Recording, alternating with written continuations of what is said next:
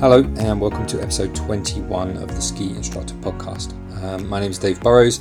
I'm the director of Snowpro Ski School based here in Val d'Isère in Switzerland.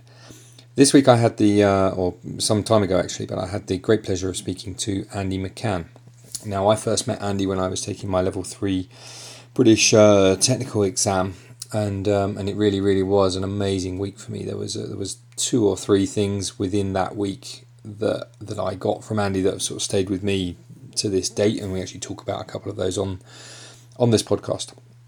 But he's a tough man to get hold of because he sort of flies all over the world doing events for Rolls Royce amongst his skiing activity, and he's quite a difficult man to pin down. But so I suppose that's one benefit of this current coronavirus thing is that we've been able to actually get access to some great guests, and I'm really pleased to have spent this time interviewing Andy and sort of picking his brains on some of the questions that I had.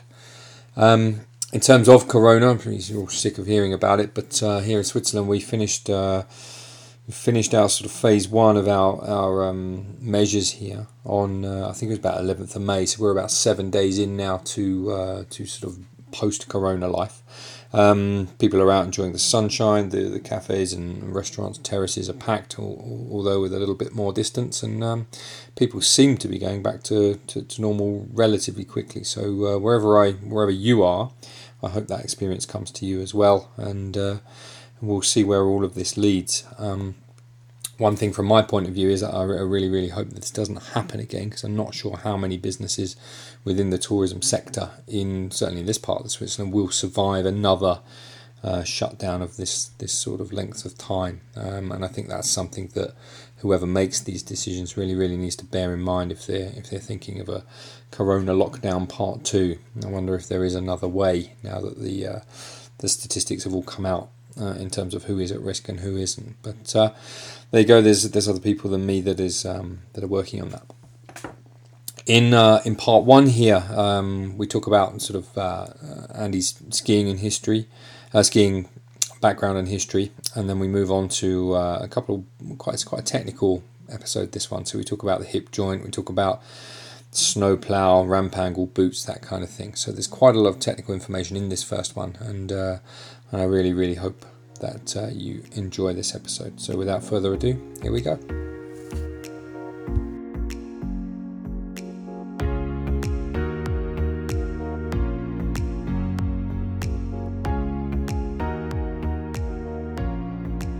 Welcome to the Ski Instructor Podcast. Andy McCann, how are you?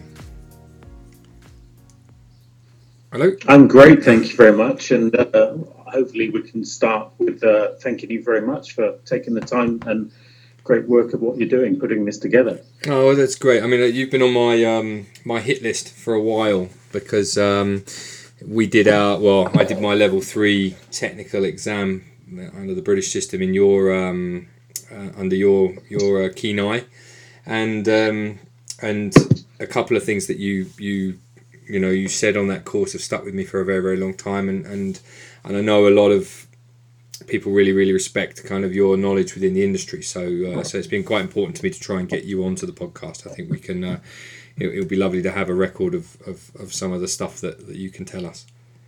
Super, thank you. Right. Well, let's start with a bit of a bio. We always start with a bit of a bio. Maybe you can give us a sort of potted history of your sort of skiing past. I know that you were there.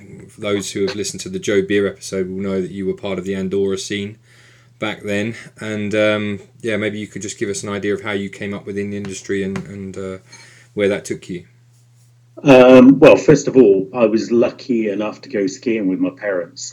They hadn't skied before. The folks both like the snow. Mm-hmm. So by the time my parents were in a position to go skiing, they were unfortunately married with 2 children, so we went to Austria. Right. I was the ripe old age of 4, so on my first ski trip I had lace-up leather boots and skis with screw-on edges and cable bindings. Wow. And I just remember the whole experience just being completely surreal. And my father said to me, he said, after your first turn, which was on the first run, fortunately, and I managed to do a little what I call as a kid's hockey stop. Yeah. And my instructor looked at him and he said, "I think you'll be okay." Because obviously I was surrounded by Austrian children, and bearing in mind this was back in the 70s, in the mid 70s, for British families to go skiing then. I remember my father telling me, I think it cost almost as much as the house to go on a 2-week holiday. Yeah.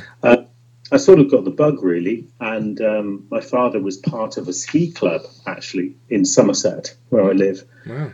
The Mendip Ski Club, and he was instrumental of looking at sites to put together artificial ski centres.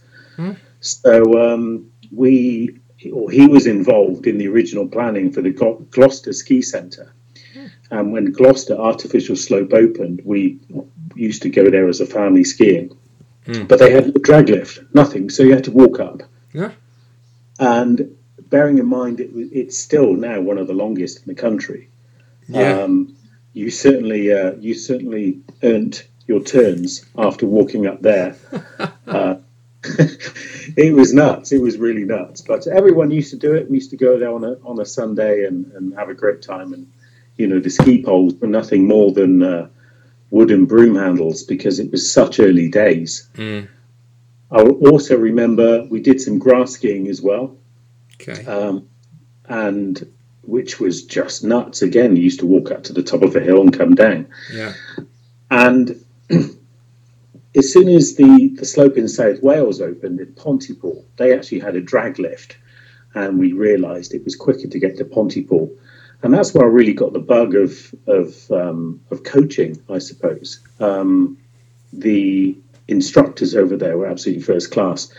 There was a chap who ran the ski school at Pontypool called Colin Whiteside, who was part of the BASI Interski demo team, and he was just very clear on a technique. And I think on family holidays, what struck me most was every time you went to a ski school, the instructor would tell you something different. And although I was young, I wanted to think logically.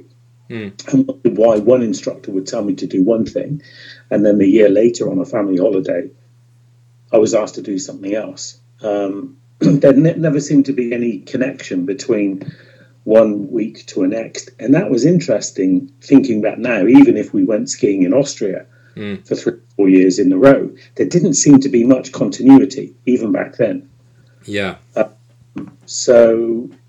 I guess I got fascinated with technique even as a kid. But when I started to ski with people that could speak my language, although it was in South Wales, met some great friends over there and some lifelong buddies. And I actually did my training there in between doing my level 1 and level 2 BASI course. Yes. Slightly before that, I was on a ski trip with my school in Italy. And my ski instructor said, he said, "Oh, you've done a little bit of skiing." I said, "Yeah, I do as much as I can." Mm. That instructor happened to be a guy called Derek Bowen, who was on the English ski team at the time. Mm-hmm. He gave me the address of BASI, and I didn't even know BASI existed at that time. I was only about 13 or 14. So I wrote a letter to BASI asking if I could do a ski instructor course. And they said, "Yeah, of course you can, when you get to the age," I think it was 17 or 18 then, was the restriction, you can come on a course. Unfortunately, my father was very ill in hospital for a period of about 3 years. Right. And my grandfather wrote a letter to the school to see if I could take some time off school to go and do a ski course, because it was classed as further education. Right. So I actually finished up doing my very first BASI course, effectively in my leading up to my Christmas school holidays. Hence, he didn't tell the truth on my BASI application form of my date of birth. He sort of added a couple of years on so I could actually do my course. Yeah. So I rolled up in Val d'Isère in December. It's not the warmest place in the world anyway, but I rolled up there in December surrounded by what I thought was world-class skiers, and there's me at the ripe old age of about 15 in this class, just wondering what on earth had hit me.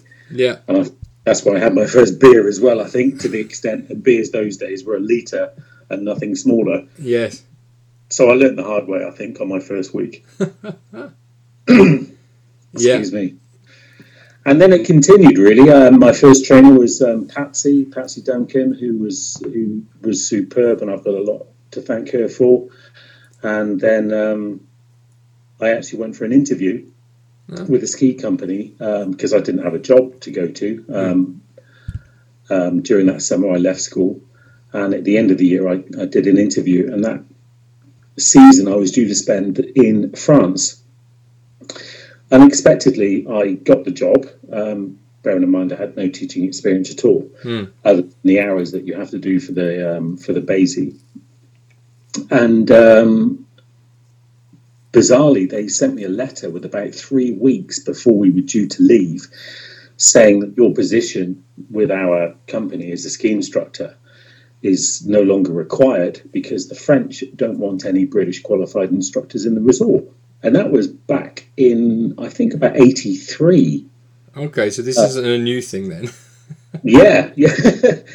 So I sort of panicked a little bit because it was sort of then, I think, 2 weeks prior to the start of the season. And I went to the ski show in Oscourt, bumped into John Pickett, who was a trainer at the time, who I got to know very well whilst I was up in Scotland doing my BASI courses. Mm-hmm. When I did my BASI 2 back in 83, and whilst I was up in Scotland, he said, look, if you ever wanted to work in Andorra, he said, give me a call.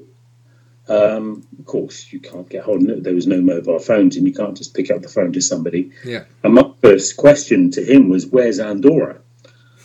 I thought it was a ski resort. I didn't realise it was a country. And... so I went to the ski show, saw John, and I said, look, is that job still open? He said, yeah, of course. Meet Tim Rosenberg. I said, oh, hi, Tim, how are you? He said, well, I can give you a lift. I said, a lift to where? He said, to Andorra. Amazing. And I'm 16 at this time, 17 just. And I said, okay. So my father, because I couldn't drive, obviously, at the time, my father took me to his house in Kings Road. Mm-hmm. We jumped in his Allegro with a square steering wheel, and 20 hours later, we finished up in Andorra. Amazing. And to the start of the season, and I spent the first 3 weeks living on someone's couch because I had nowhere to stay. I just knew nothing, absolutely nothing, because I'd been living at home and obviously well looked after by my folks. Yes. I thought everything would be done for me. No, little did I know that, cooking, washing, and all those sort of normal things that you're meant to do. It's funny, actually. We had a ski instructor with us this year. I normally employ guys at a slightly older age profile, but I took the opportunity this year to reduce slightly the age of my team. And one of the guys, bless him, Ryan. Hi, Ryan, if you're there. He's only 21, and he's like really, wet behind the ears, can't cook, can't look after himself, can't clean. Like it was a real sort of throwback to being that age, when you couldn't do anything. It was so funny. And everyone just took the entire season, just taking the mickey out of this guy because he was just sort of, living on frozen pizza and waiting for people to come out and do his washing for him. It's hilarious. Absolutely. I think my staple diet was Mars bars and orange juice. It was ridiculous, But... that's where I met some lifelong friends, and that was my first season. I think it was 83, and the ski school was quite small at the time. And John Pickett was the technical director, and I think I couldn't have asked for a better start really in my ski career. And then it sort of tumbled really from there. Tumbled in a good way. Yeah, I say I was. Sponsored by Salomon, fully sponsored by Salomon, so I was involved in their product research. And they sponsored me because I was the youngest in the country with my qualification, so I guess they thought there was a little angle. Mm-hmm.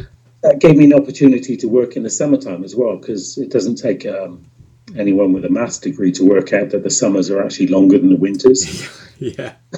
Well, when they cut your ski season off here in the middle of March, it surely feels like that because normally there's, you know, you're counting down the days until the snow comes, but it seems like a long way off right now. There's going to be so many people up at the glaciers in this summer if they open. Well, let's hope so. Let's hope we can all get up there and the snow won't be ruined. Yeah, that's right. So, I started to work with Salomon, and that was great. So that gave me an income during the summer. I also worked, there was a couple of months in the middle where I used to work for my grandfather's construction company.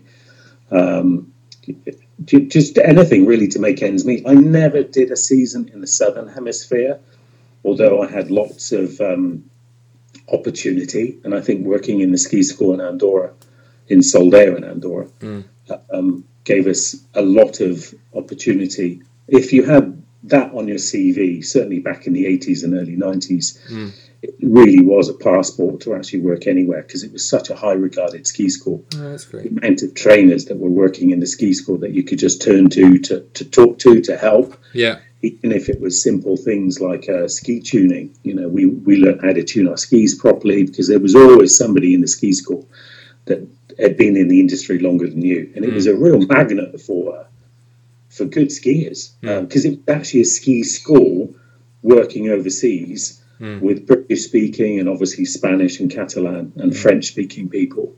It was a real magnet for the guys from Australia, New Zealand, some Americans, Argentinians, of course, used to come over in their European winter season. And it was just brilliant, you know, absolutely brilliant. It wasn't like going to work, to be honest. It was great. Of course, I started to drive over there, took my car over there for the first season. I just remember, certainly when Joe mentioned how cheap everything was over there. I remember, actually, a friend of mine said, we're going to get cold over the next few days. Make sure you've got some really good washer fluid in your car to clean your glass and antifreeze. I went, yeah, okay, no problem. He said, I use gin. And I said, what? He said, it's cheaper than the antifreeze from... for your water bottle than the antifreeze at the garage. And I went, you're joking. So sure enough, I went to the supermarket and bought a 2-litre bottle of gin for about, at the time, about 90p. Yeah. 500 pesetas or something. And I just remember filling up a water bottle fluid with gin. And every time you would get to the border, you would just... you would just squirt the washer and then this waft of gin would come over the car and, of course, they thought you'd been drinking. And it cleaned the glass really well, actually, and it was cheaper than what you would buy in the fuel station. So. Well, I live here in Switzerland. They're filling the washer fluid for the car is actually super expensive. I might investigate that as an option here. And that was, I think, the tone of Andorra. I mean, yeah. I didn't know there was a ski bum or anything like that. I was there as an instructor, and I really wanted to progress with my career, and that's where I spent really about 7 ski seasons. Eventually took my level 4 and my race trainer's qualification in sort of 87, 88. I became a trainer shortly after that for BASI. I did a season in France for Ali Ross, who was great. He was a great mentor. I worked for him in sort of 88, 89. And shortly after that, I was lucky enough to be asked to be the technique editor for Ski Survey magazine, which is now Ski and Board. And that was great. I was the editor there for 5 years. And during that time, I was also picked up a sponsorship from Saab, who were very involved in... they wanted to be more involved in winter sport. Sorry, there's a plane that's just gone overhead. I haven't heard a plane for about a month. You're running outside your house pointing at it like a... like strange object in the sky. Yeah, yeah. Well, the fighter jet boys are still... You know, you've been in Switzerland, I guess, enough. They fly fighter jets quite often around here. So that's the only air traffic we're seeing. Although there has been for the last 2 days an absolutely enormous helicopter in our valley, which starts at, I don't know, 8 a.m. and just seems to be able to stay aloft pretty much for the whole day. So he's moving trees backwards and forwards. They're still clearing out all of the trees from the massive storms that we had in November that knocked down a whole bunch of stuff. Wow, they're still clearing from that. Yeah, it's extraordinary. I think they're taking the opportunity to clean up the forest as well while they're at it, you know, so they're sort of chopping down stuff that's dead or has fallen. So, yeah, that's the only air traffic that's going backwards and forwards around here is fighter jets and big helicopters. A bit more exciting than the sun freeze. Yeah, well, it's true. So after that, you were doing a bit of sort of trainer work for BASI, because your life then took you in a slightly different direction. I actually did a lot of work for BASI. I mean, I would do at least sort of a dozen weeks a season because I wasn't based in any particular resort. Yeah. I had my own ski business, teaching private clients, called Alpine Mechanics, which I still have. Yeah. I was skiing with customers in Colorado. I spent a lot of time in Colorado in different resorts. Mm-hmm. I finished up being based in, doing most of my time in Telluride, which is still my favorite place on the planet. Okay. Fortunately, I was at an event skiing with Franz Klammer, not to name drop, but he's a hell of a name drop. I skied with him quite a bit. He's actually based in Telluride. Is he? Yeah, he's got a lodge there. He's based over there when he spends time in the US. Huh.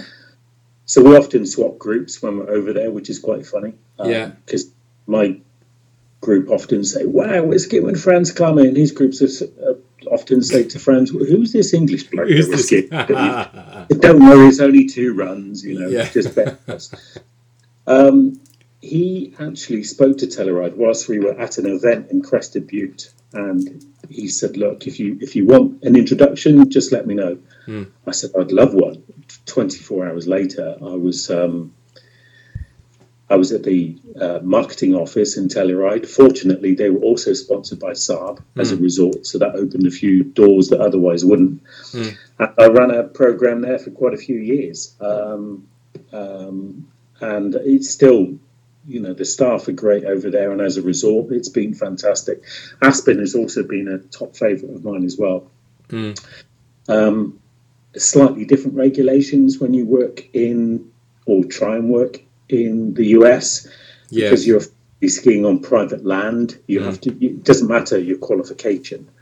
Obviously, you need a qualification, but it doesn't matter too much. So you have to liaise very closely with the ski school and often the marketing department to make sure that you are legally allowed to be on their land. Otherwise, you get charged for trespassing. Yes, it's quite a different program. Yeah, different model. So it's. I then started to do some of the photo shoots for the magazine. Utilizing the Colorado ski areas as well. So we used to do all the photographing for the technique articles at the end of the season. So I used to go back out about sort of April time, something like that. Get some new equipment. I used to ski for Mark Unak, doing a lot of ski photo shoots. Get some equipment from him, clothing, etc. So just...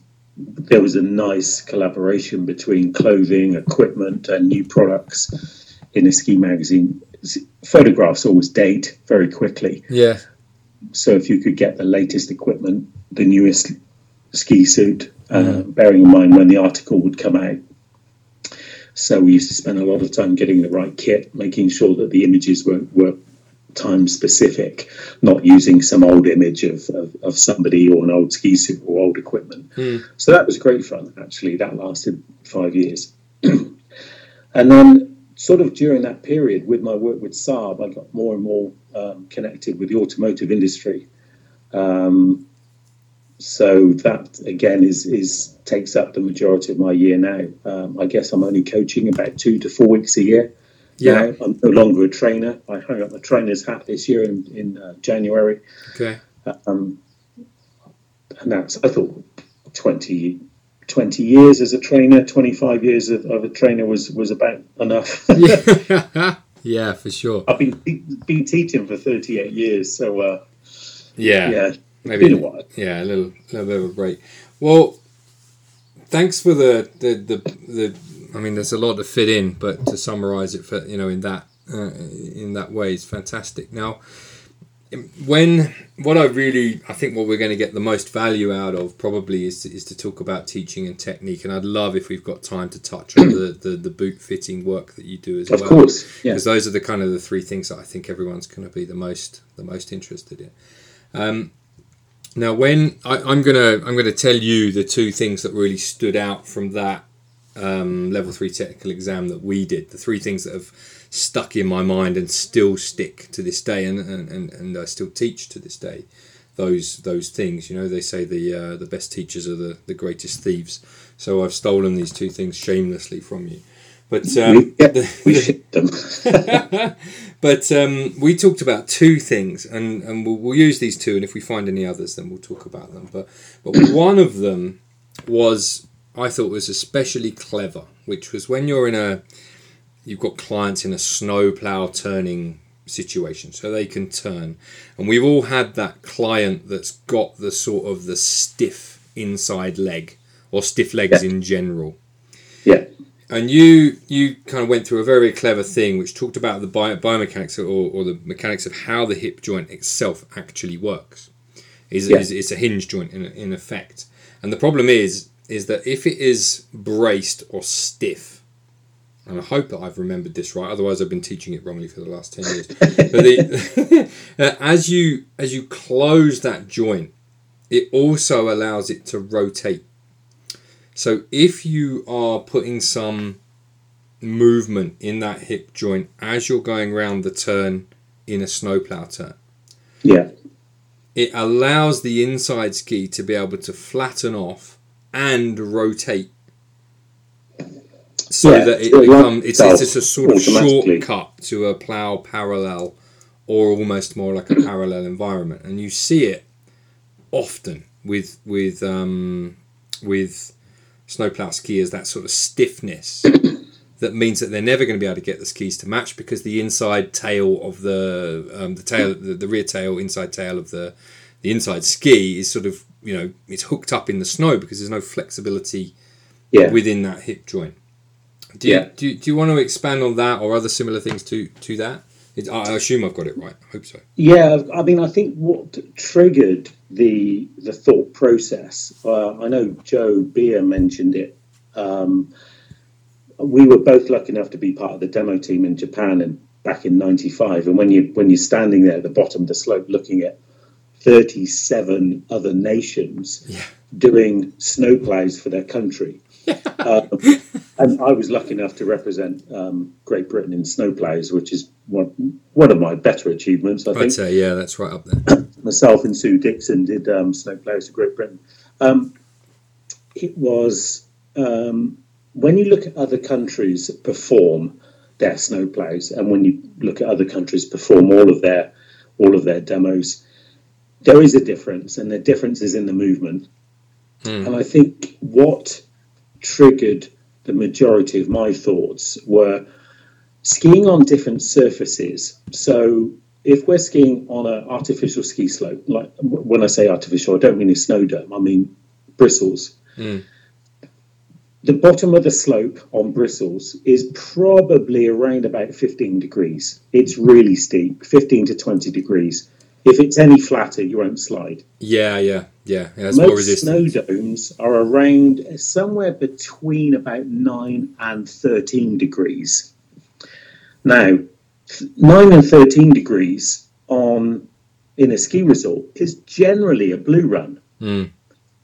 Now, when we coach, when we teach, when we present ploughing, which is the first sort of way of changing direction, we're generally on a slope that's about 3 or 4 degrees.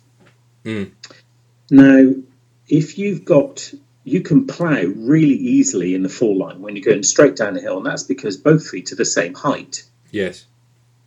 When you change direction, so imagine now that you're turning left, which tends to be most people's favourite turn because they're right foot biased. When you're turning left, your left foot increases in height in relation to the lower foot. So if you measure the distance in angle between those 2 feet, because you are effectively skiing pigeon-toed, which is completely against the way that we're designed, and when you rotate the legs, and I'm going to say legs, not feet here, because it's really difficult just to rotate the feet. It feels like you're rotating the feet because that's the first point of contact that you can feel through the snow. Mm. But you're actually rotating everything. And there's not much rotation if you really measure how much angle there is. Mm-hmm. Your legs, your hips can only flex and move so much with that rotation. Mm-hmm. So when you're skiing in the foreline, when you change direction, you should flex and increase the amount that the hip closes as you turn. Most people don't, hence the blockage. Mm. Blockage creates the catching of the tail of the ski on the left. Yes. The distance of those skis in angle, you can try it now if you want to. I mean, if you were to stand on something about the same size as a shoebox with your feet shoulder width apart, and then turn your feet in, if you were to try and lift that inside foot a little bit more, it gets blocked. Yeah. If you put that foot parallel, it releases the hip joint. So what I'm saying is that exercise is brilliant, but only relevant if you've got a slope that's steeper than 5 degrees. Because on a slope that's around 5 degrees, it's perfectly feasible just to have a really static slope. Absolutely. Out and just kind of point it where you want to go. Absolutely. And this is where, because of the foot height difference, it's the ability for the body to move. So I'm a true believer of not just picking the correct technique for the skier of where they are in the learning phase, but making sure that they're on the right slope. And so many people judge their skiing by the colour of the slope and the speed that they ski at. Oh, yeah. Which is obviously our own nightmare. Well, do you know? It's a lot of people get really hung up on that because I think it gives them a measure of kind of their one achievement or two, what they should be scared of or what not to be scared of. I don't even talk about it. For me, it's either it's steep or it's not steep. I don't. You know, if a kid asks me or an adult asks me, I actually don't know what gradient this slope is. No idea. It's either steep or it's not steep. You know, and we adapt. We either turn more or we don't need to turn as much. Mm. You know? But your movement pattern should match the slope angle. Yes. And if you don't, you're fighting with physics. And guess what? Physics is going to win. Mm.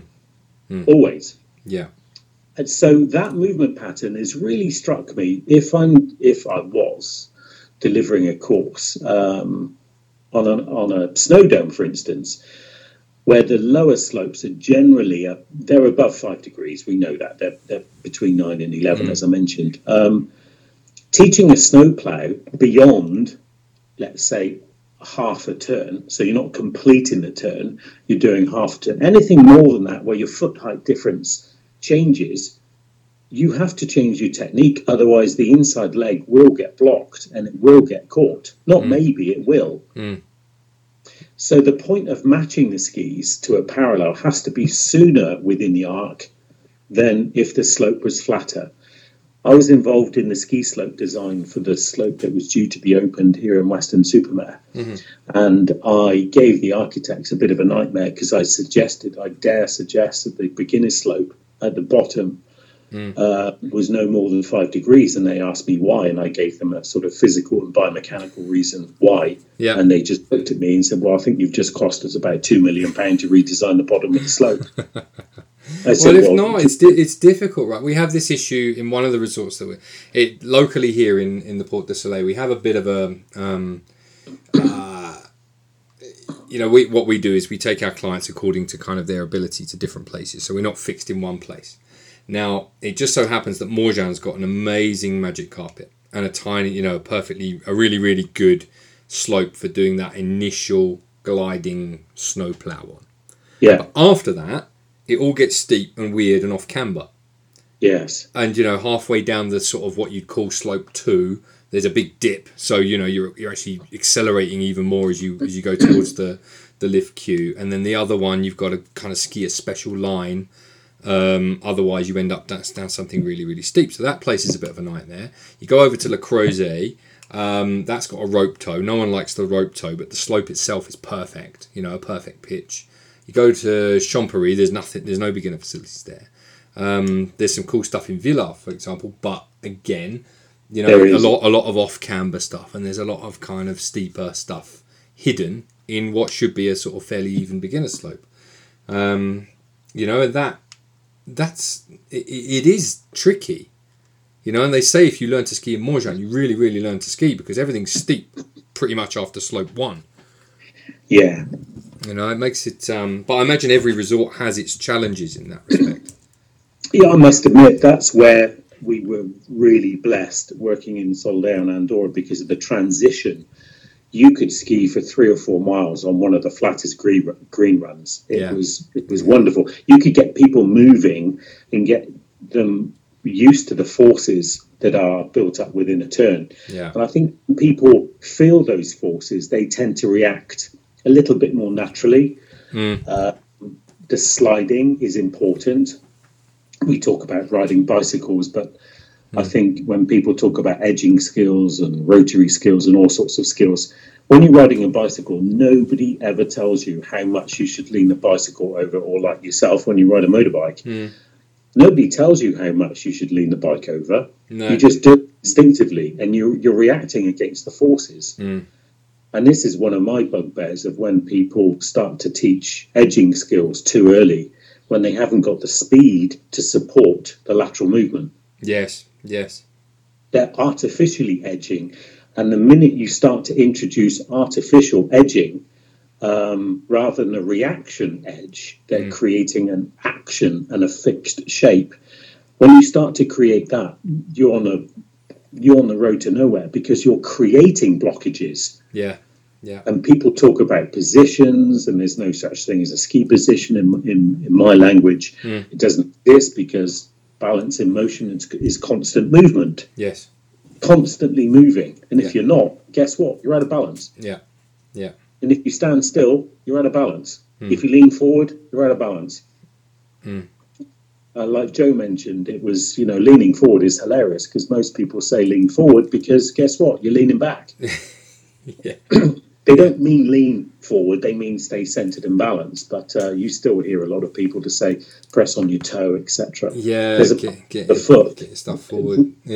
There's more to it than that, isn't there? And I think everyone who knows their stuff knows that we're not really talking about leaning forward, but you do hear it. You hear it often.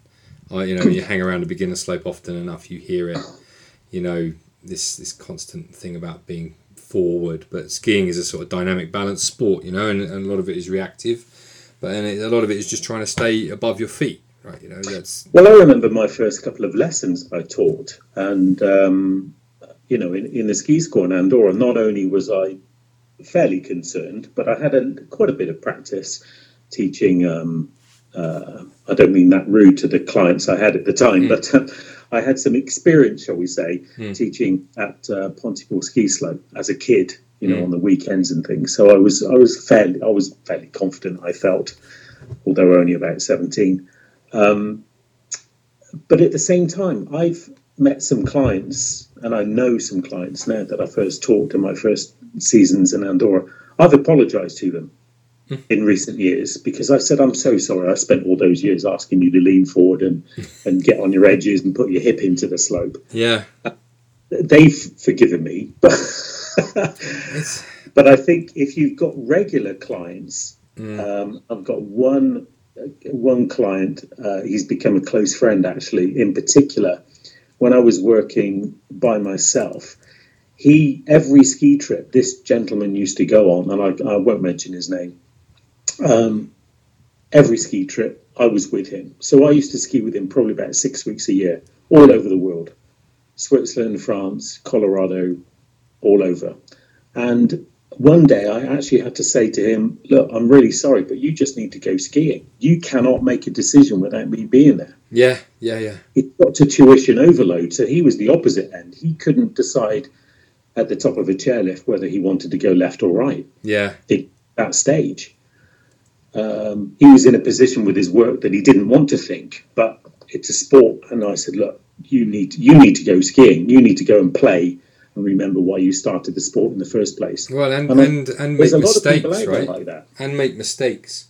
You know, I see this with my daughter growing up at the moment, and there's a real kind of push and pull between, you know, protective, being a protective parent, you know, looking after the kind of well-being of your kid, but also to a certain extent you've got to let them go. You totally have to allow them to go and take risks, because otherwise they don't learn. You know, they don't learn consequences to risk or that kind of thing. You can't live in a risk-free world like that. You can't have a guide to take you through your whole life. No, and I look at our job as, obviously, is, you know, taking it seriously. We're mechanics, all of us, but most people don't take their cars to get serviced or looked after enough. If more people went to a recognised ski school or ski instructor more often, just once a year or once every, it doesn't have to be for a whole week, just can be for a couple of hours. Yeah. If people just went to someone, the mountains would be safer, everyone would be better.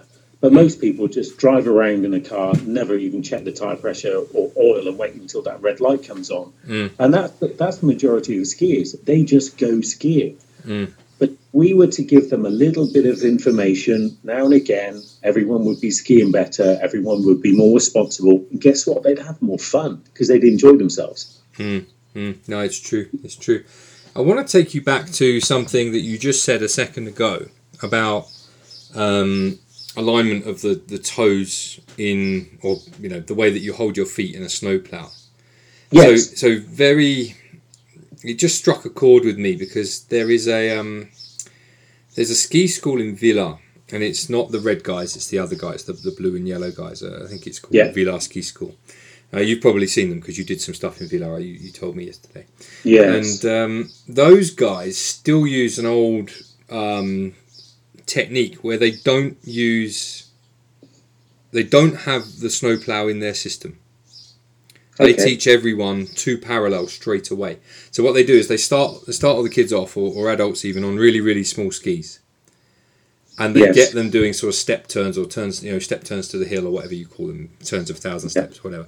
And then they gradually get people used to, on smaller skis, which I guess have a pivot point which is easy to find than on a big long ski, and they get them going on very shallow slopes, and they just completely miss out that sort of snowplow section.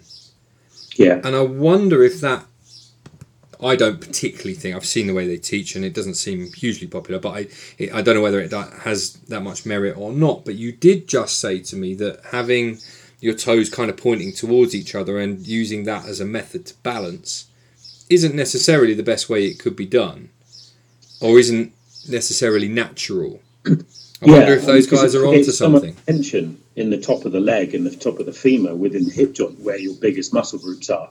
It does create an awful lot of tension, but I think everything in moderation. Using the plough is a really good tool, unless the plough angle is too big and the slope angle is too steep.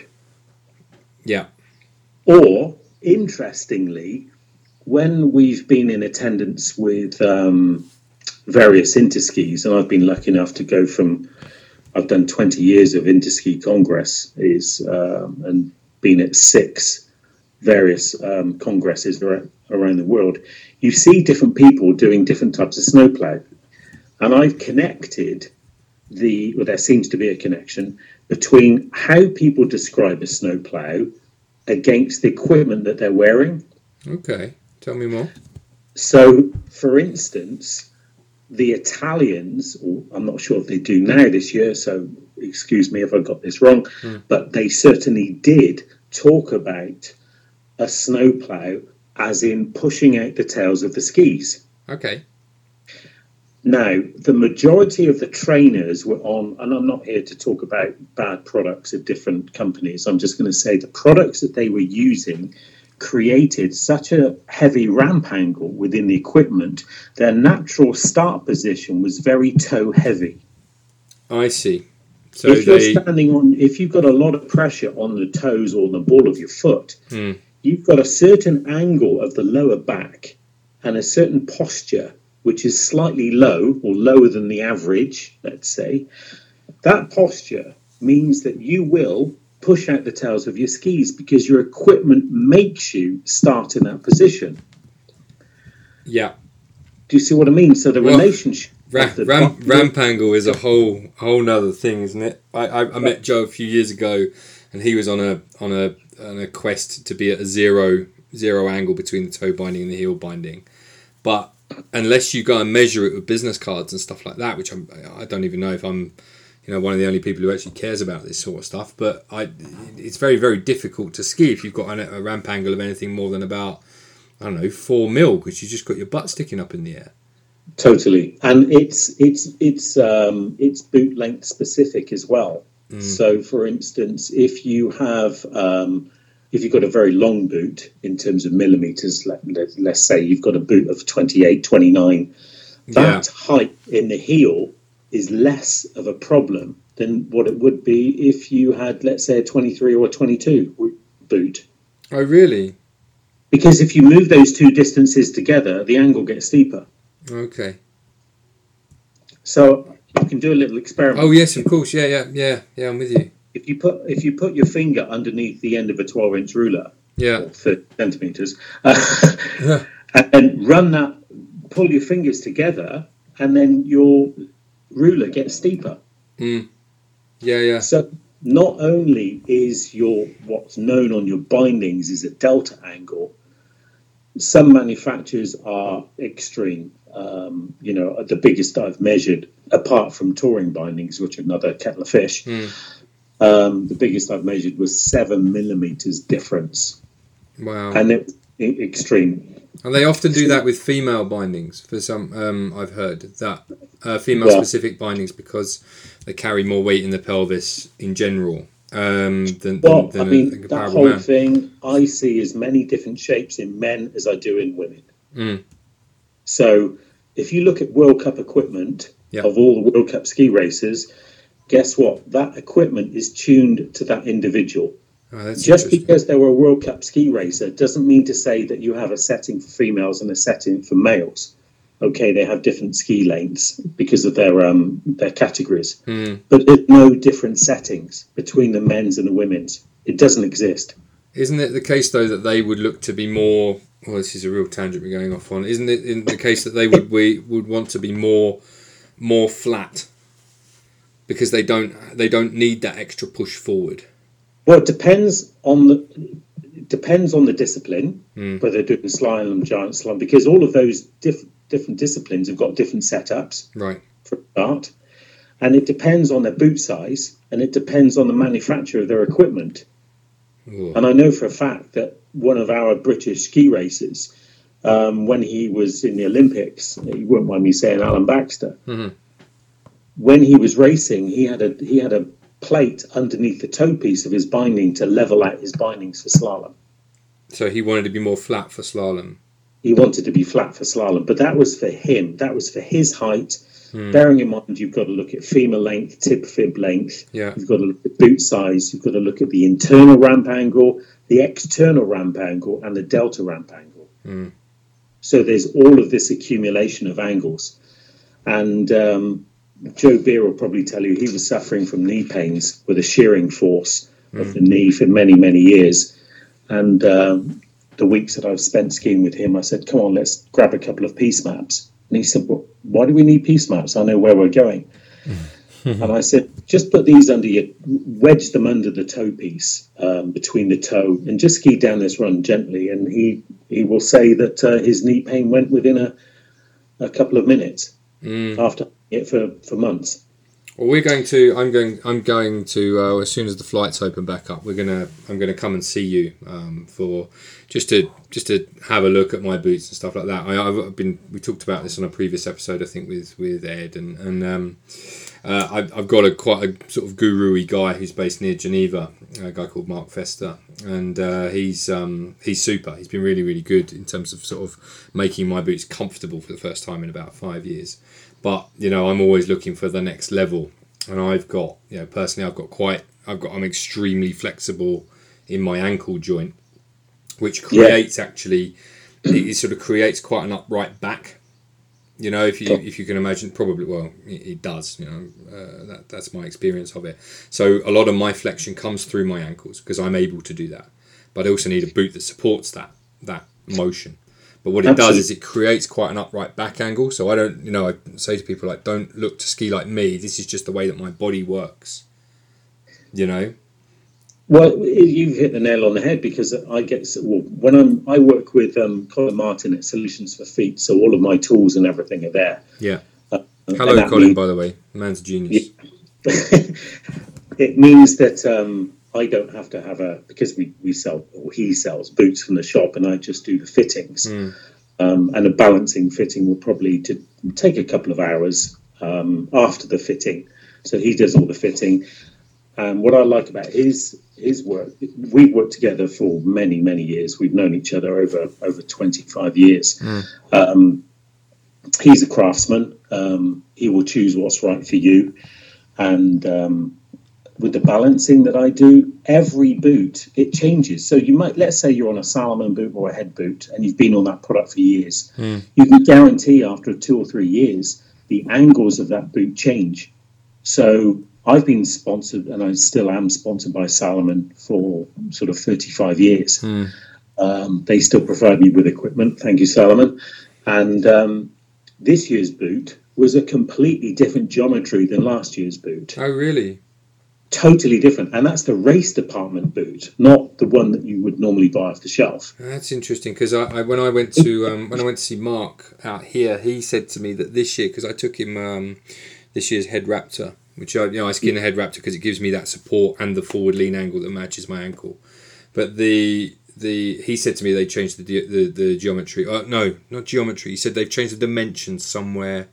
Yeah, through the ankle on that boot this year, which is new, but they'd left it alone for the last 3 years or something.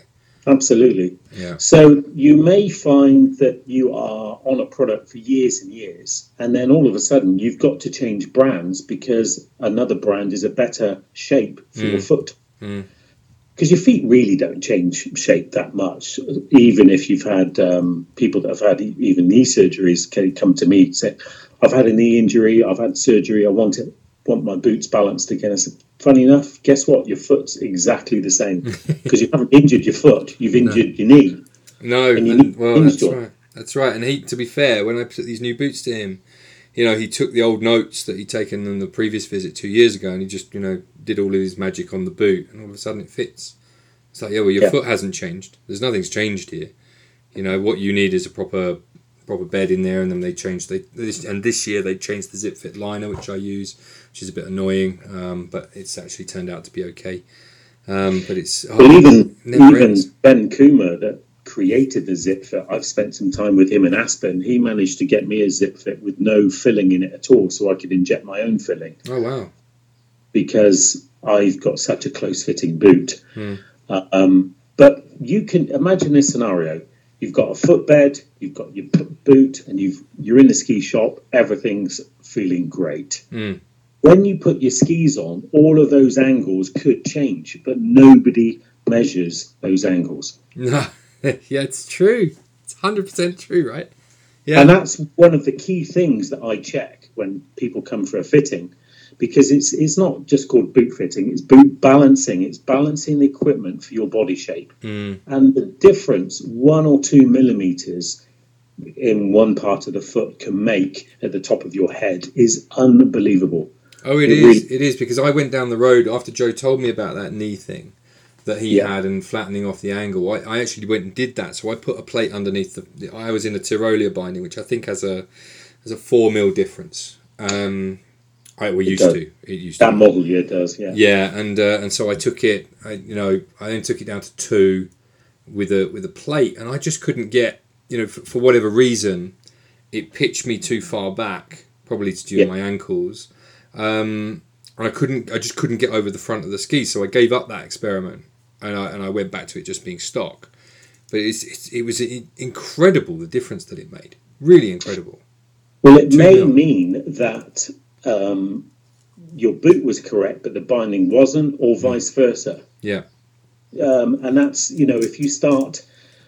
you start sort of, it's like a recipe, isn't it? If you start with the foundation being completely different, the end taste is very, very different. And that's what happens when people say, well, I've been trying this and I've been trying that. It's like, it's a domino effect of problems that you're opening up a can of worms. It is, and I love it when people come to me and just say, "Look, just do your best." I said, "Well, I always do my best. I'm never going to let you out of the shop until." And often we find that people are in the wrong boot, and we're not going to try and make good of bad. And I will never suggest to somebody to change their boots if they can, let's say, keep their old boots. I'm one for keeping old equipment, not getting rid of it if it works. And the key thing is a lot of people are skiing with poles that are too short as well. This is a whole nother thing, you know. I'm going to put that in the current trends in higher end skiing section, and we're going to talk about that in a minute. Short poles. But I've been very, very lucky to work with some of the world's best boot technicians. When I was working with Salomon, I actually worked on boot design. I know there's been some good boots and bad boots from every manufacturer, but even looking at the plastics, where the plastics come from and the different colors of plastic and how they affect the flex.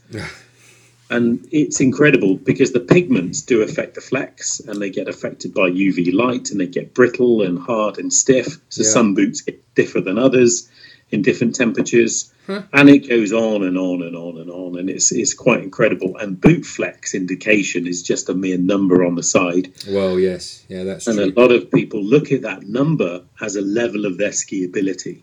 Yeah, it's just rubbish, though. When you know anything about boots, you know that each manufacturer's flex rating completely differs compared to the other.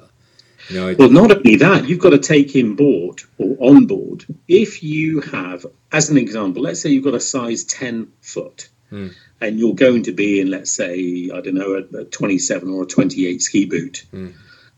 Not only is that longer in the clog in the foot section, it's also higher up the leg. With the associated force coming from the leverage effect, right? So imagine if you've got a size 10 foot and only, let's say, a 29 or a 28 inside leg, your lever length. So you could be, let's say, for instance, a level 3 BASI ski instructor, very good end ISIA skier. Yeah.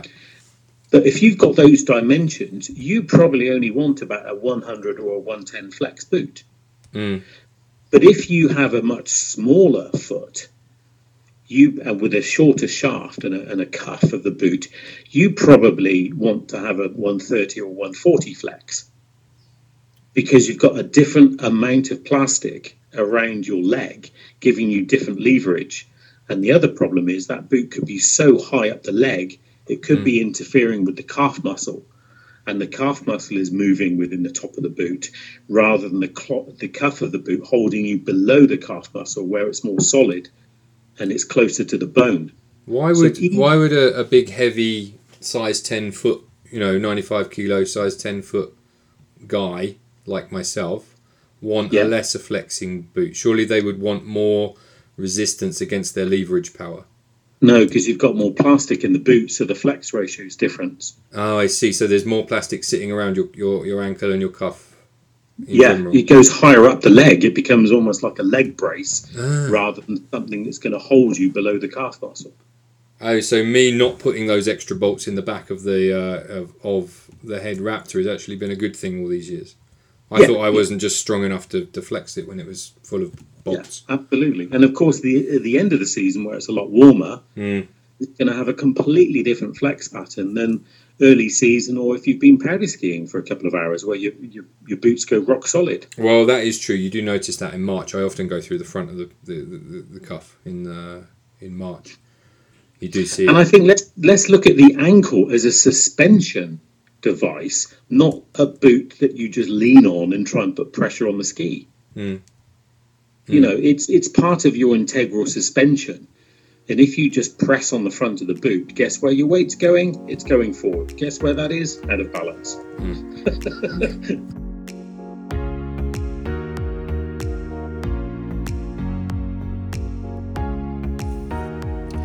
I hope you're enjoying this interview that we did with Andy. I very much enjoyed it myself, especially the chat to do with boots, and I certainly learned a few things in connection with how boots are constructed, and I hope to find out more about that if I get a chance to meet up with Andy this summer. I want to tell you a bit about the podcast. This episode should take us past about 25,000 downloads of this podcast, which is absolutely amazing. I never thought we'd get anywhere near that in what is quite a niche topic. And I also want to thank a few of you that have got in touch over the past few months, specifically Lucas, Paul, Barbara, Robert and Bilal. I really, really appreciate you getting in touch, and it's always amazing to hear from people all over the world and just who is listening to this podcast. So thank you for your kind messages. It's really, really good. Barbara was specifically pulling me up on the fact that we haven't interviewed a woman yet, which is actually true, and that's something that is on the cards, and I'm just setting up something like that for the summer. So yeah, maybe that will come off. We will see. In part two coming up, we carry on the technical chat, trends in high-end skiing, pole planting, and something called the ski caddy, which I'll leave you to discover in part two of the podcast. For the meantime, look after yourselves, everybody, and I will see you. I already have episode 22 in the can, and that's going to be with Tom Waddington, who's the current Alpine Director of the British Association of Ski Instructors. I went to Verbier to see him the other week, so that's already in the can. I'll edit that up and that will come out in due course, but for now, yeah, look after yourself, and I will see you on the next one.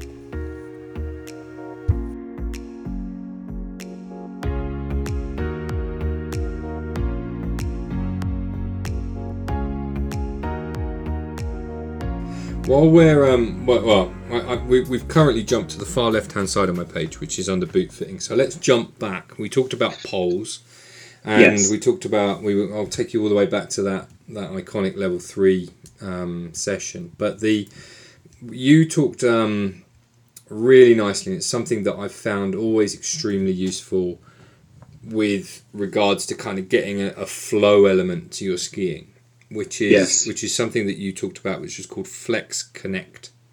And you talked about, as you come round the sort of second half of the turn into the transition, you're generally going to be in a flexed position. Yeah. And if your I don't really want to say hands are in the right place, because that sort of talks about making shapes, but I don't really talk about it. But ideally, if you just have if you're ready, that flex should drop the pole into the snow more or less in exactly the right place for you to make your next turn. Yes. So as you come around the second part of the turn, flex, bam, drop the pole in the snow. There it is. No, you don't need any extra extravagant arm movement if you don't want it. Arms, I always say to my clients, your arm movement or your pole plant is your flair in your skiing. So if you want to make it flowery, do it. If you want to make it functional, do it. I've been experimenting with how my hand arrives. Well, last season, actually, I've noticed that if my hand arrives in a certain place, the gesture that I make with my wrist, just my wrist, the actual direction that I push my wrist in, can actually help my body go over the transition into the next turn. Mm-hmm. And you see that a lot, I think, with the Swiss guys. You know how they sort of have that arm that comes inside and then goes back out again, like they're opening a door. Well, actually, what that does is that creates a sort of quite a big toppling effect, which you see quite a lot of the top of their turn. But anyway, do you want to expand on Flex Connect? I'm always keen on matching pole swing speed with flex speed. Oh, now we're talking. Yeah. Do you know what I mean? So I bet you're going to talk about pole. Go on, sorry, I'm talking over you. Go on, carry on. If they're matched, you're going to stay in balance. So, as an example, a short radius turn down the four line on a relatively, let's say, a blue-red run. Nothing too challenging. You're not going to be turning too much, but your pole swing, your pole plant is going to control your rotation. You're not turning very much. Mm. You've got the opportunity to do very fast flexing, and quite a short, sharp pole swing. Hmm. I would coach that, for instance, if you're looking at introducing moguls, because if you look at mogul skiers, they're not turning very much. They're going almost down the full line. Yeah. The key thing in moguls is pole swing speed. most people ignore, most people focus on the feet. Yeah. It's like a sprinter. Sprinters focus so much on their arms. It's crazy. They don't focus on their legs when they start. They focus on their arms. If you focus on your pole swing speed, guess what? Your legs will catch up. If you start turning your feet too quickly, the upper body gets left behind. So matching your flex speed with your swing speed, you'll know, for instance, if you're doing a longer turn that you want a pole swing or pole plant, because you don't always need to pole plant. It's subjective to where you are, what you're doing. If you're doing a longer turn, which you could be going slower or you could be going faster, match your swing to your turn shape and your skiing speed. Simple. Now, really, really simple. Now, how does... See, I've been experimenting with this quite a lot, and I've settled on a pole that I really, really like. And it's the Compardel Carbon GS pole, the straight one. And that, for me, has a beautiful, beautiful swing weight. Yeah. And that, I think, is hugely important as well. You see a lot of people kind of skiing around with you know, big, heavy poles with a big basket on the end. And that that also affects the speed at which you're able to swing it. But in addition, it creates a whole bunch of extra kind of momentum that can bring your upper body sort of around, if you see what I mean, around the turn. And for that reason, I kind of like quite a light pole, you know, that almost isn't there, is my preference. Well, I think it's not only the type of pole that you're using. I use an old Scott Racer pole. Because it's just an aluminium shaft. I race with them, and it's something that I like the feel of. If I'm skiing a lot of steep terrain, I've been lucky enough to ski with some guys like Scott Schmidt and Seth Morrison, Kim Reitkamp, and those guys in Crested Butte during the free skiing championships. When I was fortunate enough to ski with Scott, he not only was he sort of, dare I say, about 65 kilos and rocked up on a pair of 210 Super G K2 skis. This is a while ago. Well, he had 135 poles, and I was shocked to see the length of his poles. And I said, "Why are your poles so long?" He said, "Because the snow's a long way away." I thought, actually, yeah, he's right. Of course he's right. He's one of the world's best skiers. But that triggered a thought. When most of us learn how to pole plant for the first time, we're on a relatively flat slope. So the part of the snow that you're connecting with, when we find it beneficial to pole plant, is generally a red run or a black run. It's steeper. Guess what? That pole is further away. And it's effectively, if the pole's too short, you have to flex too much or lean out.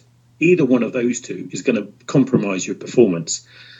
So what I'm suggesting is, if you're always skiing on something quite steep, go for a slightly longer pole to make sure that connection isn't forcing the body to be too low, or you're leaning in or out or in a strange position.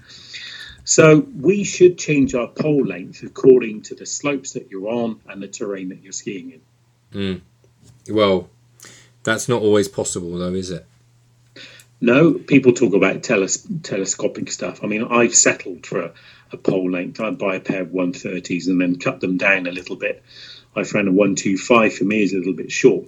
But you imagine if you look at a modern ski, you've obviously got the thickness of the ski. Yeah. You've got the thickness of the binding. You've often got a plate. Yeah. If you measure the distance between your foot and the snow, it's normally about 5 centimeters. Yeah. Now, when you're in the ski shop and people hold that right angle with the elbow and you hold it under the basket, it should be that length plus 5. It should be, but it never is it? No, so most people are on a pole that's too short.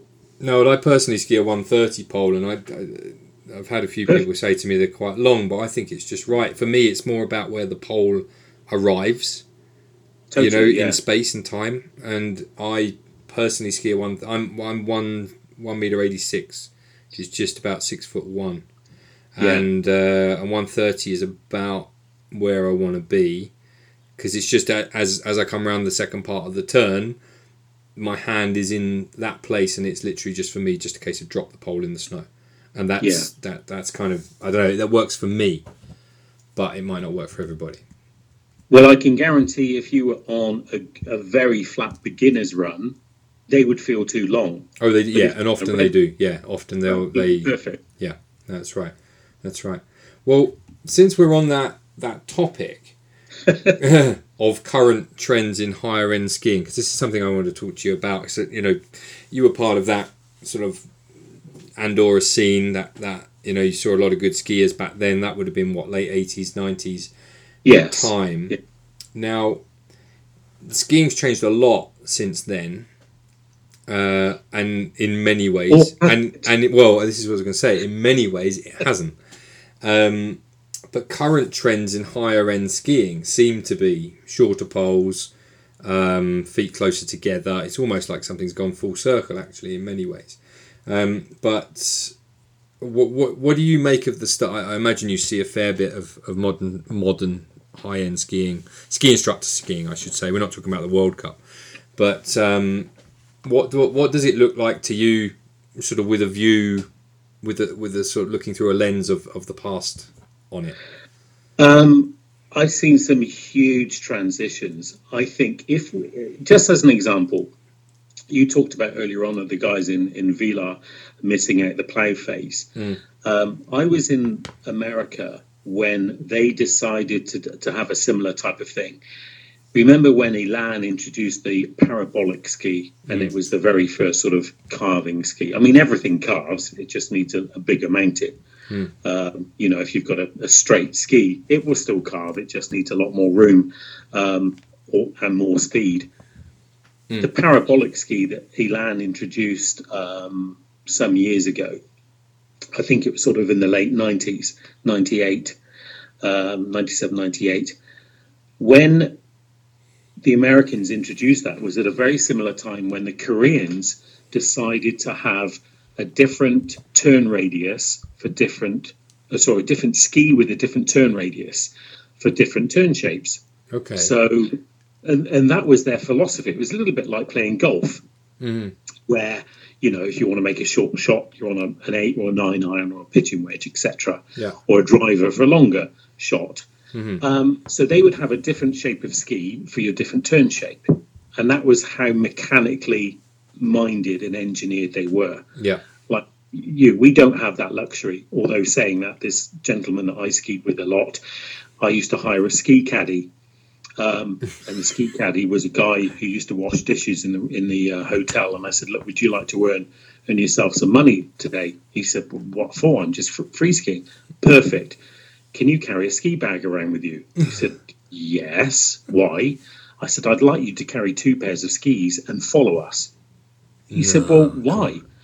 Because the client I was skiing in would have 2 different types of skis in that ski bag. I made sure it was a padded ski bag so we could carry it on a jogger. But whenever we got to a certain pitch that suited, dare I say, a giant slalom ski or a ski that's slightly wider for softer snow. Yeah. We used to stop. He used to change his skis and he used to enjoy that run. No, come on. I'm deadly serious. We had a ski caddy that used to follow us around. And if you think about it, if you're on the mountain, all you need is 3 pairs of skis. Yeah. So we had somebody that followed us around the mountain with 2 pairs of skis in the back. So we called him the ski caddy. Oh my God. But I mean, it was who wouldn't want a ski caddy? I think part of the skill... I don't agree with your friend. But part of the skill is surely adapting. Yeah. And part of the pleasure of it is making a ski work in conditions where maybe it's not designed to work. 100%, yeah. So it's the challenge. I mean, don't get me wrong. The first time I went heli skiing in the Bugaboos, I turned up with a pair of race department slalom skis, which at the time were probably about 198 in centimetres. Yeah. But nevertheless, they had tip deflectors, and I went practice skiing in the Bugaboos all week. Well, in fact, a modern-day slalom ski is not bad, as long as you can stay over it and go straight enough. Modern-day slalom skis are pretty good powder skis. It's got a big fat shovel, right? Rather than on it, I must admit, I'm one of those, I like being in it rather than floating above it. Yeah, me too. So, yeah, coming back to the ski caddy, it was a contest. He didn't do it every week we went skiing. We just did it a couple of days, and he understood the concept. We did eventually go back to one pair of skis, but I think if you are coaching somebody through the sensations, why not, if you are focusing on all-terrain skiing, why not have a ski for their development that's more suitable for all-terrain skiing? Once they've got the movements. So we used it as a training aid. I'm not suggesting you do this every time you go skiing. Funny. Yeah. But it worked. And it was this gentleman that I eventually said to him, right, you need to go skiing now. You need to go and play. Mm-hmm. So looking at the different concepts and different shapes of ski, interestingly, when the Americans introduced the technique of almost eliminating ploughing from their teaching progression, their injury rate went through the roof because carving was so high on their agenda, or so early on, if you can imagine it, in people's skiing goal. Yep. People were learning how to traverse very quickly and get onto their edges very, very early. People lost the ability to skid and to blend the skills in a turn, and they have no speed control. Yeah. And if you think about it, if you carve everywhere, you're going to be out of control. Oh, for sure. Yeah. But and it was ridiculous. It was like going down a hill with no brakes on in a car. You were a passenger. Yeah. You definitely weren't a pilot. And when you see, I've been fortunate enough to be involved in ski design and ski manufacturing. When you see how wide skis have become now and the forces, anything wider than a sort of 70, 75 underfoot, the lateral forces that it's putting on the knee joint and the amount of people that are now, when they come for boot fitting, are complaining with knee problems. Yeah. It's because of the width of the ski. It puts a completely different geometry on the turn shape because your edges should be under the boot, not outside of the boot. Well, I've talked to clients about this for ages, and a lot of, clients will turn up for lessons on something that is, plus 80 mil wide. It's a joke. And I'm like, well, where do you spend most of your time skiing? Mr. Customer, like, are you that much of a powder hound that you spend plus 80% of your time, skiing? No, you're not. Skiing powder. So, no, you're not. So, what do you spend most of your time doing? Well, I ski around on the piece with my kids. Well, why have you got these enormous fat skis on? Go get yourself let's nip down the mountain, grab yourself, let's hire a pair of piece-specific skis and feel how easy it is to turn them. Because it's cool. Well, yeah, I know this. Yeah, absolutely. But it's not good for people's knees. I completely agree with you on that. And it does make you move in a different way, and it does compromise your performance, without doubt. And we can only suggest to people, but unfortunately, I think when you find most instructors working closely with a ski shop, that's when you get the choice correct. When you're actually getting something that's not okay. If you want to buy something that you can be an all-terrain skier, then great. Go all-terrain skiing, but don't come to me complaining that your parallels are a little bit scrapey or you can't go into the moguls when you've got a ski that was designed to do a completely different job. Yeah. But we can all feel that, right? I mean, I've got a pair of Dina Star Patrols, I think they are. I don't really have any off-piece skis, to be honest with you. I had some that I really, really liked, and I sold them to a friend, and I regret that. But I have another pair. Which are, I don't know, they're 88, maybe 90 underfoot. They're okay. They are very good for one specific thing, which is powder days. Even then, they're not amazing at that. I'd rather be on a piece ski, if I'm honest. But the it just doesn't do anything very well. They just feel clumsy, don't they? They're awful. You can't get them on an edge. You can't carve them. You know, they don't work in bumps, like you say. They don't work anywhere. And you know, I'd rather go a bit straighter. You need a ski caddy. Yeah, I do a ski caddy. I'd rather go a bit straighter.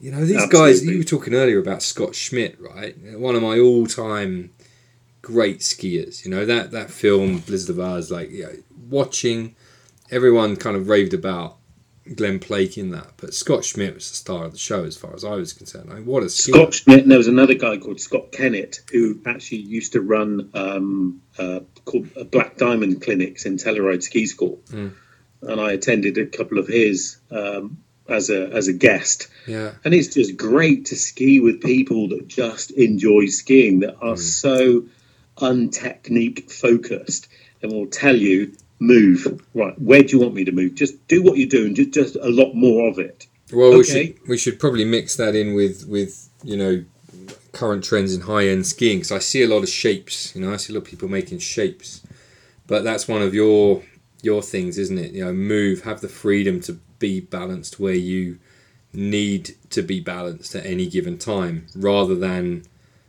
oh well, the manual says I've got to be here, so this is the shape I'm going to make. I think, interestingly, that was something that I wanted to put across when I was writing as the technique editor for the ski magazine. Most images that we saw in the ski magazine, guess what, was a static image. So working with Mark Unak, we were, I believe, one of the first to create, let's say, one turn made up of 8 different static images. Oh, like in Ron LaMaster's book. Like, there's a load of those in there. Yeah, yeah. So we started to do that back in the sort of the mid-90s, early 90s. So people could have some form of motion looking at a static image. Yeah. And when we think of good skiers, most of us are looking at a static image in a magazine, and it's that static image that gets embedded into people's mind about images and positions and stuff. I mean, it's a shame, but hey, I used to teach that, and as I said, I apologize to dozens of clients. I had to say to them, I'm so sorry I asked you to stand in this weird position that was so unsporty. It was about as sporty as waiting for a bus, you know. Isn't it? I wonder how many other industries there are like that. Say, for example, you were training to be, I don't know, pull something out the top of my head, a futures trader, right? In the markets, they wouldn't let you do an entry level course and then let you loose in the market themselves, would they? And no. Yet we do that with skiing. We say to a kind of level, you know, you've got a level 1 or a level 2, right? Off you go, and there's not much. I've been thinking this for a while. I wonder if there's a way to kind of reinvent the way that we do sort of ski school, you know, maybe with like a sort of apprentice and a master sort of within the same lesson, one watching the other or something. And, well, you know, I think that was the beauty. Sorry, Dave, I interrupted. No, carry on. What were you going to say? That was the beauty of when we used to work in the ski school in Andorra, because unless you were at a particular level or had a certain amount of experience, you had level 1s and 2s, or what we called level 1s and 2s, beginners and someone that's done one week of skiing. And you were observed, and you had training, and you had backup, and you had support, and you had friends to talk to. And we, other than talking about the usual dribble at a lunch table, you would be talking about ski technique. And it's fascinating that you're always talking about the same subject, and you would talk about the difficulties that you've got with people in your group, and you would share those problems, and you would get over that problem by talking to people. And I think there's a lot of that is lost now with the structure of how we have to get qualified to a particular level before you can work in a ski school, or before. So you almost have to be good before you start work, where getting good takes experience. It's true. It's a difficult one, actually, because you kind of, well, how do these guys get it? And one of the places that they seem to, or the guys that I get CVs from, you know, they seem to get it from places like Interski, where, you know, there's a bit of a sausage machine. You go there, you can kind of make your mistakes and your, you know, your you could make a bunch of hours and experience, you know, experimenting your ideas on you know, groups of kids that are bussed out there or whatever. I need to give that some more thought over the summer, because I wonder if there's, what I'm trying to do is change my role within the ski school. I don't know whether it will be possible, like, you know, post-corona, you know, what sort of economic pressure you're going to be under next year, but I want to change my role to a sort of roving boss man on the mountain. So I don't really want to teach that much anymore. I want to go around the mountain and do sort of what you might call quality assurance, or just sort of you're a supporting role. You're there to help. Yeah, absolutely. And that, I think, might be a really cool thing to kind of generally up the level of you know, teaching in the school. And totally. You know, for these guys, you know, you can pass on some of the stuff that, you know, maybe you can try this, maybe this, you know, oh, I saw you do that. That was really cool. It's a good learning opportunity for everybody, really.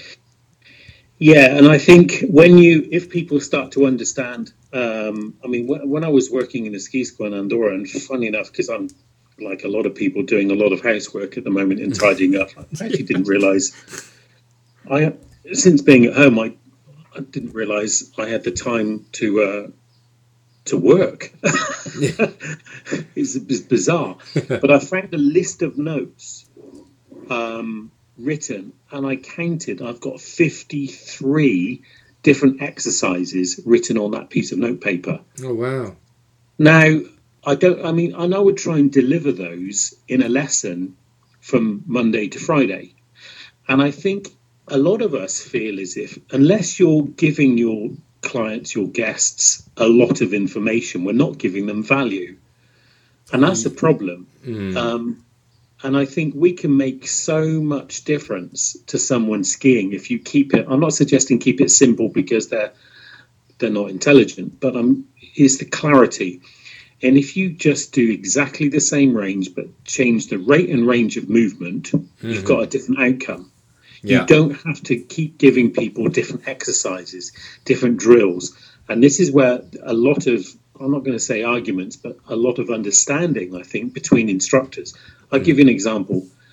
If you're doing a particular exercise, most people call it a name. As an example, a braquage or a cowboy turn, for instance. And if you do a particular cowboy turn or braquage, if you do it slightly different than the person next to you that's done it before, and I'm talking person being fellow instructor here, they say, oh, I don't do my cowboy turns like that. I said, well, all you're really trying to do is look at the skill of skidding, edging, and rotary skills. Now, what about if you didn't call it a name and you just called it developing a skill? Like, stop calling things names, because a javelin turn, for instance, skiing with the front of the skis crossed, there's about 5 different ways of doing that. You know, and nobody, when I was writing for the magazine, I did an article once, I mentioned this the other day to you. I did an article that got more phone calls into the Ski Club of Great Britain than any other. And it was called Useless versus Useful. So what I did, I took 5 classic exercises that you see on the mountain every day of the season. I turned those, what I called useless exercises, into a useful one. And of course, instructors and clients were phoning up the Ski Club of Great Britain and complaining, saying, my instructor that I've been skiing with for 15 years in Austria has been teaching me this since day one. He's brilliant. Why is some guy from Somerset telling me it's now useless? And I give you an example, a javelin turn, for instance. Most people, if you pick up the inside ski and cross it over and make a turn, most people cross the leg that you're standing on, which makes you have a twisted supporting leg, which isn't very good, because that's like skiing in some bizarre snowplow at speed. How about rotating the leg that you're picking up, not the leg that you're standing on?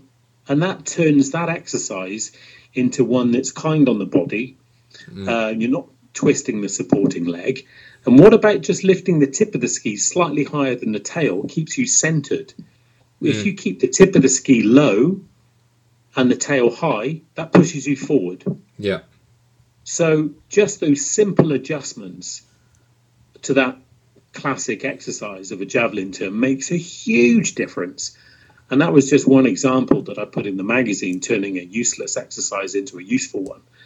And I did a number of other ones like that. And I found the article the other day, and it was hilarious because that was written back in 94. Well, I have to take an issue. I was lying in bed this morning, waiting for everyone to wake up. And I was thinking about your critique that we talked about yesterday about the looking through the window drill, which absolutely I was sitting there thinking, he talked about that yesterday, but I use that a lot. But I only use it in certain situations. So I don't teach that as a matter of course. When I use that drill has a specific place. So we should explain to the listener. So the looking through the window one is you put your arms out, sort of semi in front of you, you hold your poles vertically off the floor, and you imagine you're looking through the window at, I don't know, a sexy girl or a supermodel or whatever. And the idea is to keep everything square as you're sort of snow ploughing down the beginner slope. If you do that drill, modify it for a high performance drill, mm-hmm. and have your, let's say, your hands or your window that you're looking through above your feet and your skis, it would be beneficial. Mm-hmm. Yeah. Do you see what I mean? Right. If you're doing that in a medium or short radius turn of people obsessed with facing the body down the mountain, which is the way I was taught how to ski in Austria and France. Yes.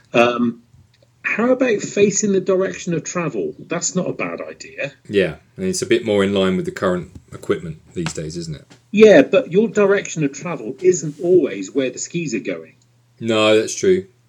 Dude, that's what I mean. You are facing in the direction of travel.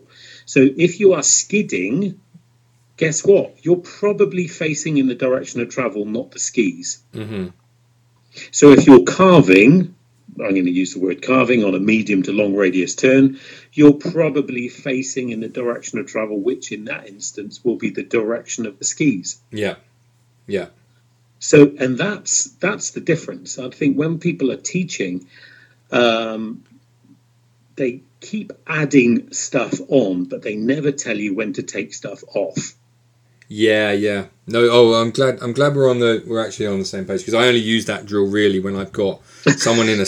Oh my God, Andy thinks I'm terrible. But the you know when you know that classic thing where you've got a guy on a beginner slope, a guy or a girl on a beginner slope, and what they do is to try and get their skis to go the way they want to go. They twist their entire upper body in that direction. And it creates that sort of inside leg block that doesn't allow the skis to turn, and they don't know why. That's when I get that drill out, the one with the one with the poles, to kind of square everything up. I would make a suggestion to that. Mm. The reason they're trying to twist is probably because they are concerned that they're starting to travel too fast. So I would do two things. Yeah. I would flatter the slope and get them to flex lower. Mm-hmm. Those two things will allow the skis to change direction. If you're standing too tall, mm-hmm. you can twist easily. And anyone listening to this can try this now if you wanted to. Mm-hmm. If you've got your feet side by side, are roughly hip width apart or shoulder width apart, let's say in a snowplow width. Mm. They don't have to be in a snowplow shape. It's dead easy to rotate the upper body. Yeah. Okay. Now, if you flex, but flex not just with the ankles, but more with the hips, bearing in mind that the hips close more mm-hmm. than the ankles and knees. If you flex and then try and twist, it reduces that rotation. Do you know that's true? I'm standing up doing it now. Yeah, that is. Yeah. That's right. So your flex height will dramatically increase or reduce the ability to rotate. Mm-hmm. So most people are standing too tall as their start position, giving them the ability to rotate easily. When I say rotate, I mean rotate above the hips. Yeah. So what I call spinal rotation. Mm-hmm. That's dead easy. And of course, if you notice that the inside leg or of the inside of the turn is now blocked. Yeah. But if you flex, it automatically lines the body up. Hmm. Yeah. Automatically. So rather than trying to paint over the crack by holding their body, look at why they've had the ability to turn. Yeah. And their ability to turn is because they're standing too high. Mm. If you make them flex lower, yeah, you take away. They won't be able to rotate because their body aligns themselves. It's interesting. Always look at the cause, I would recommend, rather than just trying to change their shape or change the problem. Look at what's created that problem. And if you keep going back, do you know what? Sometimes they might be, their boots could be too big, or it could come down to an equipment related problem that's not their fault. Yes. Yeah. Yeah. And I find that in my other industry, when I'm working in the automotive industry, occasionally on the circuit, if I'm asking somebody to rotate the wheel or steer and they've got a blockage in their upper body because their arms are too straight, guess what? Changing their technique isn't going to change it. Changing their driving position will change their technique, not their technique. Let's jump back. So we got to we got to this point from talking about a ski caddy, and you were talking about Koreans with different things in their quiver for different types of turns. Now, where did all of that stuff lead in terms of sort of technique and what you see now with ski instructor, high-end skiing? I think we've adapted to the equipment that we're skiing on. Last season, not this season, just gone. I skied on an old pair of my skis, and I couldn't do the same movements as I do on a modern ski. Okay. It's simple. It's not that the technique has evolved. We are just changing our movement pattern according to what's on our feet. You mentioned earlier on when you're skiing on an off-piste ski. If you ski on that big, fat off-piste ski that's designed for soft snow, if you ski on that on the piste, you have to make different movements. Yeah. If you ski on a slalom ski, you have to make different movements. And I don't think there's enough focus on changing movement patterns to match the equipment in ski techniques. Yeah. It's really simple. You ski to what you're wearing, not to what it says in the book. And that's the change. I think we've all adapted according to the equipment. 25 years ago, we were all skiing, most of the instructors I knew were skiing on Rossignol 4S's. They were the benchmark, the minty green ski. They were amazing. Or K2 KVC, but they were the benchmark skis at the time. I've still got mine, and that's the ones that I skied on. Whenever we were skiing on those skis, we were hunting for edge grip. All of our techniques was biased around gripping and edging and angulating and edging like crazy, and pressure. Edge, pressure, and angulation were the three key things that you would teach to a high-end group. Guess what? Manufacturers started to make skis in racing that would grip easier, that would carve better, and would make a nice arc. Yeah. We automatically had carving given to us and edging given to us by the equipment. So everyone got obsessed with edging and carving. The skill that they forgot was how to skid. Yeah.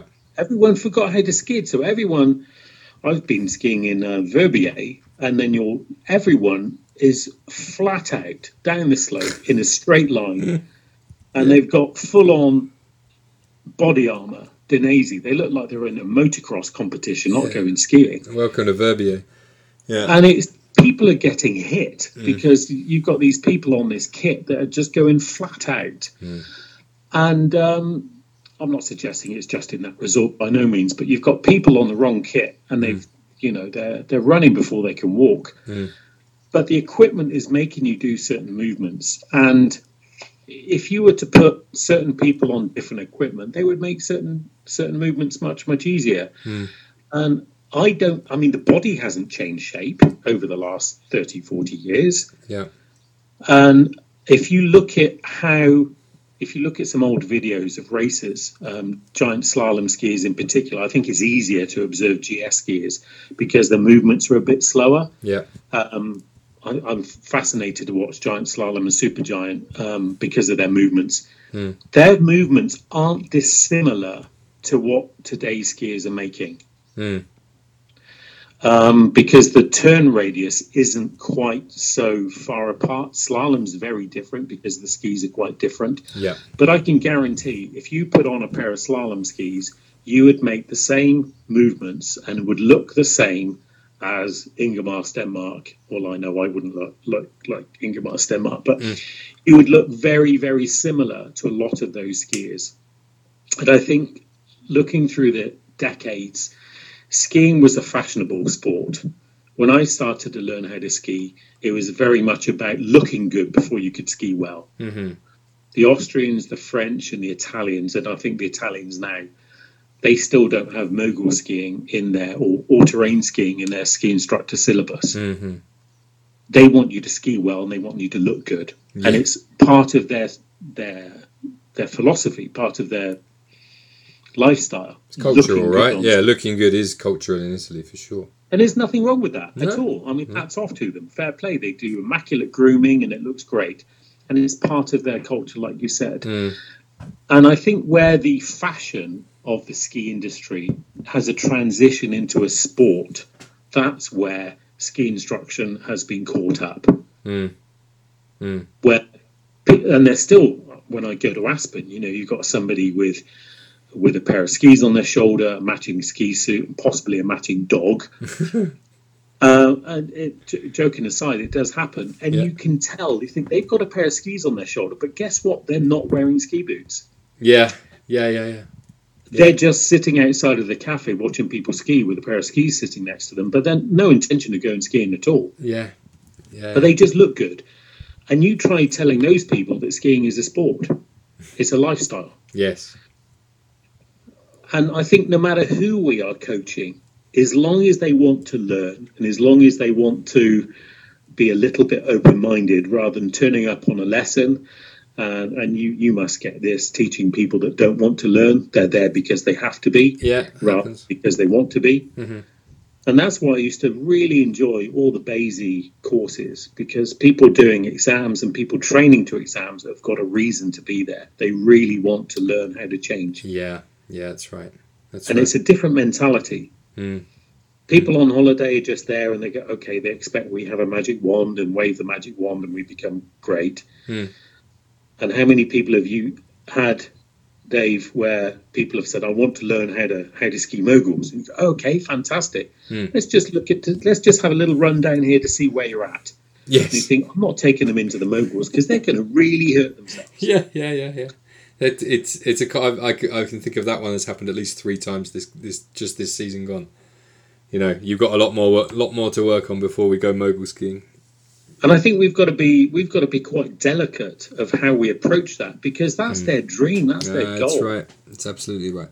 Yeah. You know, you're more than a ski instructor, more than a teacher when it comes to that. Yeah. You've got to be so delicate and say, look, these are the ingredients that you need in the moguls. Let's see if you can do them on this blue run first. Yeah, you're missing 3 out of 5 key skills. Come on, let's work on these 3 skills. Come back tomorrow and let's keep ticking these off the list until I can safely put you in a lumpy environment before we even get to bumps. You know, that's for sure. Because I think we care. That's not a problem. It's a good skill. We care as instructors because you care for your clients. That's the difference. I've worked in some industries where the instructors in a different industry are just instructors. They're delivering information. Yeah, I don't really care that much because it's not necessarily their livelihood. Mm. All right. Well, let's. I realise we've been going for quite a long time now, but let's finish off then with kind of what you're up to today. So you still do a bit of boot fitting, but your life takes you now in quite a different direction. You're jetting all over the world, promoting Rolls Royce. And doing driver education, as I understand it. Yeah. Well, I'm still very serious about my boot fitting. Working with Colin Martin at Solutions of Feet. In my opinion, he's got probably the best workshop in Europe. Mm-hmm. So I work with him on an appointment basis, probably once or twice a month. Obviously, not very much at the moment because everyone's a little quiet. Yes, for sure. My automotive work started sort of over 25 years ago. I was doing some racing and some race coaching as well. I water ski raced and jet ski raced, so anything with an engine I was quite keen on, but unfortunately my budget was a little bit less than my need. Yeah. So I was cycle racing for a while as well. So the automotive industry came about. Not only was it a key passion, working with an agency that I work for at the moment, they were fortunate enough 15 years ago to get a contract for Rolls Royce. I worked for a lot of other manufacturers through the agencies. And that gives you, I'm not suggesting the company I work for at the moment is the pinnacle, although they probably are, to be honest. Mm. It's Rolls Royce Motor Cars. So I work through the agency rather than directly for them. Mm. They can't employ me directly because I've got about 4 or 5 different job roles. Okay. With them. So product training, product launching, stunt driving, film work, staff training internally and externally, customer experiences, global media launches, etc. Mm-hmm. And Rolls-Royce Motor Cars have just a wonderful company, part of the BMW group, to work with. I mean, the people are just so passionate, and I align it to a lot of people I've worked with in the past in the winter sports industry. And occasionally you're on the circuit, not always in a Rolls Royce, but often in a Rolls Royce. Believe it or not, we do take Phantoms on circuits. I'm not suggesting a Phantom is the best track car. No. But certainly you can pedal on when you've got over 600 horsepower. Yeah. I think the level of detail with the brand, bearing in mind they take over a month to build a car, What in comparison you've got your a high-end luxury car from Mercedes or something, S-Class will take 2 days. Yeah. Just the quality of materials and the engineering is fascinating to spend time with the engineers, helping them develop parts, and so understand why they've developed the certain parts that they have. Mm.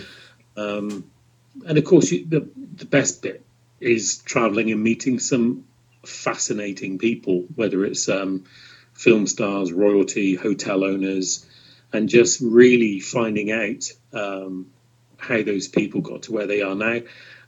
Interestingly, the likes of Sir Michael Kadori, who owns the Peninsula Group of Hotels, grew up in Gstaad, or Gstaad, and he's a keen skier. So there we are on a Rolls-Royce test drive. I met him in his London house, and we drove to his other home in the Cotswolds. Yeah. We had a 6-hour test drive in a Wraith, and within minutes, you stop talking about the car because that's a given that it's amazing. And we spent most of the time talking about skiing. I have to say that valley, I ride through there often. I love the Gstaad, the Saanen Valley, the Chateau d'Ay, all of that. It's a beautiful ski area. Like it's just so nice. Yeah, it's not too steep. Mountains aren't too extreme. Loads of trees. The light is lovely over there. Like it's a beautiful place to ski. It really is. Yeah. Yeah. And the customers with Rolls-Royce are, are lovely, very, very lovely. And some of them have become good friends over the years. You get the opportunity to drive, especially in some of the filming I've done over the last few years, some of the global launches, images that you might see on the internet. Mm. But the most fascinating part of my work, I think, at the moment that I've created is the chauffeur program. Okay. I was sitting in a traffic jam, it's about 7 years ago now, coming back from the Concours d'Eleganza at Villa d'Este near Lake Como. And I was sitting with the chief executive, and I've been driving the chief executive for Rolls-Royce for the last 10 years, all over the world on various occasions. And he said, Andy, what do you think makes a good chauffeur? As we were sitting in a traffic jam on the way to Milan Airport. Mm. And I said, well, there's a number of things. He said, well, being German, he just wanted short, sharp answers. And I said, okay, off the top of my head, they need to be sharp, they need to be effortless, and above all, professional. And he said, when you say sharp, what do you mean? I said, I mean like a, James Bond in a Brioni dinner jacket. Mm-hmm. Oh, okay, because sharp in German means a little bit arrogant and a bit off. Yeah. He said, okay, I understand. He said, I like that. Sharp, effortless, and professional. I said, yeah. He said, can you expand upon that? Anyway, 2 hours later, we'd verbally written the global chauffeur program. He signed it off, and he sent me to Singapore. And my first audience was a global media audience of 28 media from all around Asia. Mm. And that's 7 years ago now, and it's just gone global. So anyone out there wishes to have the chauffeur certificate from Rolls Royce, drop me a line. I'll help them out. Right. But there's all sorts of things on the internet. It's called the White Glove program. Mm-hmm. We call it White Glove, associated with meticulous attention to detail. Mm-hmm. And so, fortunately, now the chief executive has appointed me to be the chauffeur trainer.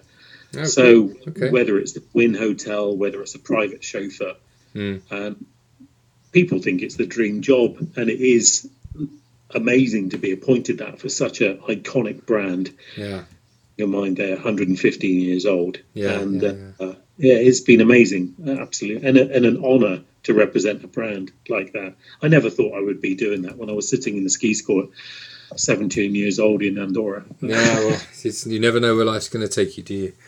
That's sure. It's been amazing, I must admit. All right. So at the end of all of these, what I do is I give the guests a chance to kind of, say where people can get hold of them if they need to. So if people want to get in touch with you, Andy, where's the best place to get in touch? I would say an email is the best. Okay. My email address is Andy, A-N-D-I, that's my real name, mm-hmm. at McCann, M-C-C-A-N-N, and then indigoxray.com. So it reads Andy at mechanics.com. All right. Well, I'll put a link to that in the notes to the podcast, so that if anyone does want to get in touch with you, they can. That will be brilliant. There's a whole pile of other subjects we haven't crossed. Well, maybe we'll do. Maybe the thing is, it's great to get in touch with you now, because Joe says that you're the most difficult person to get in touch with when you're working. So I just make him think that way. Well, hopefully we can have an Andy part 2, and we'll touch on all the other stuff that we did. Well, I think this is a great opportunity, and because I do, as you know, the only person I've actually worked for outside of my own work has been Joe, because we've got such a great close relationship, and I just love the way he teaches, and I truly believe what he does. So I've been helping him out during half term. When he's been busy, because obviously he's been working by himself. Yeah, he gets lonely, bless him. Yeah, I think we need an opportunity to all three of us to get together and have a slide around. I'd love that. We'll do that outside of half term, because it's great to have like-minded people. And I just thanks again for this opportunity. It's been amazing. Well, that's brilliant. So thank you very much for taking the time to be on the pod, and hopefully we'll grab you another time for Andy McCann Part 2. Part 2, you superstar. Thank you so much. All right. Take care, everyone.